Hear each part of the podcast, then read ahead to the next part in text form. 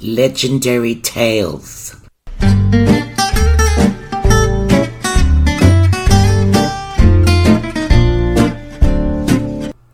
Now, this is a terrible tale. If you're in any way delicate of sensibility, be prepared. It's a story of blood and betrayal, of broken trust, of cowardly abandonment and murder. And it all started on the glittering island of Crete, the land of the labyrinth. It's the story of Ariadne and her strange, dysfunctional family.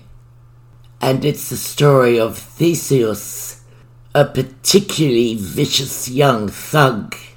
I suppose really that it started long before that, with the notorious philandering ways of Zeus, king of the gods.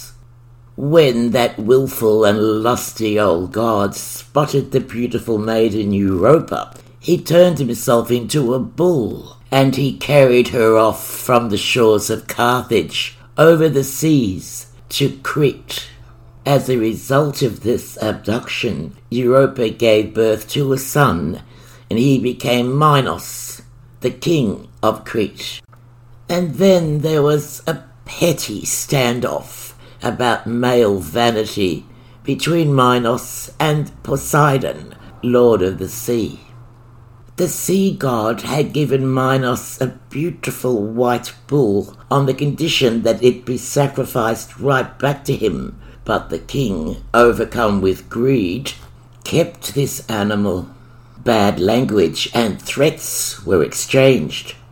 Poseidon took his revenge by causing the wife of Minos to fall in love with this bull. As a result, the poor woman gave birth to a half man, half bull creature called the Minotaur.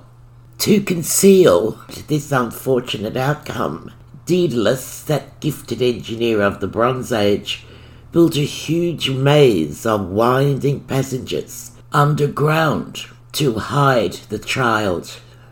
The Minotaur was condemned, banished to live in a subterranean tunnel complex. Poor little thing. No wonder he grew angry down there, abandoned, confused, all alone. One day, the only son of Minos, Androgeus, was killed while drunk by a runaway bull in Athens. It was a sort of precursor to those bull runs in Pamplona. There have always been foolish young men who indulge themselves with drunkenness and extreme high risk behavior. Minos demanded tribute for his loss, tribute in suffering on the same scale, tribute in the form of seven young men and seven young women to be ritually sacrificed to the Minotaur each year. Suffering on the same scale? Ah, yes, but the grief of a king is deeper than that of merchant or goatherd, and royal anger demands great tribute to be appeased.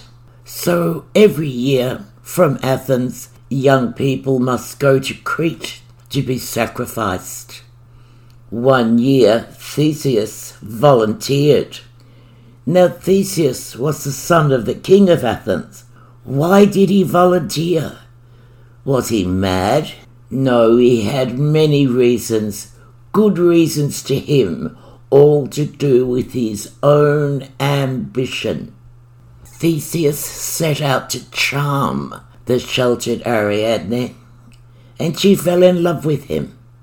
Turning her back on her family and the land that had nourished her, she resolved to help the pretty youth.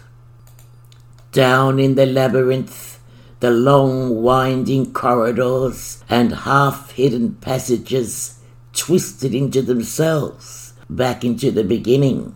They looped in and around to the lair of the Minotaur and turned back and around again.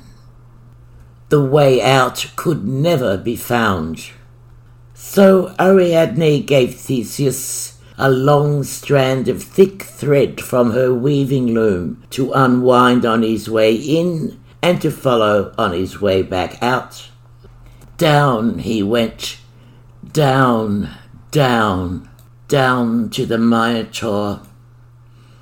Theseus killed the creature. He murdered that poor, pathetic creature, and then he returned in triumph to the surface. Theseus had promised to marry Ariadne in exchange for her help, and together they sailed away to Athens.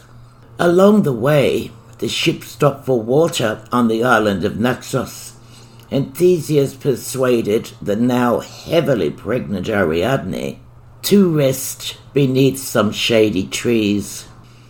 When she awoke, he was gone, long gone. He sailed off to Athens without her, leaving her alone on the island, broken hearted and far from home. Now, if you thought this cruel abandonment of a pregnant girl was bad enough, there's more to come.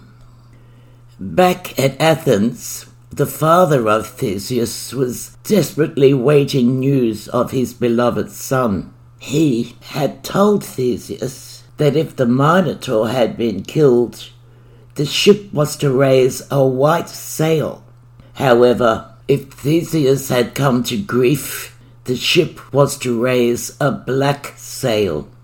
As the ship neared the harbour, Theseus craftily instructed the sailors to raise a black sail. His poor father believed that his only son was dead. So, in his grief, he flung himself from the cliff top into the ocean. And that's how Theseus became the new king of Athens.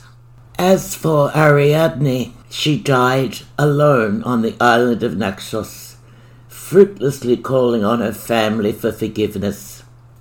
I did tell you it was a terrible tale,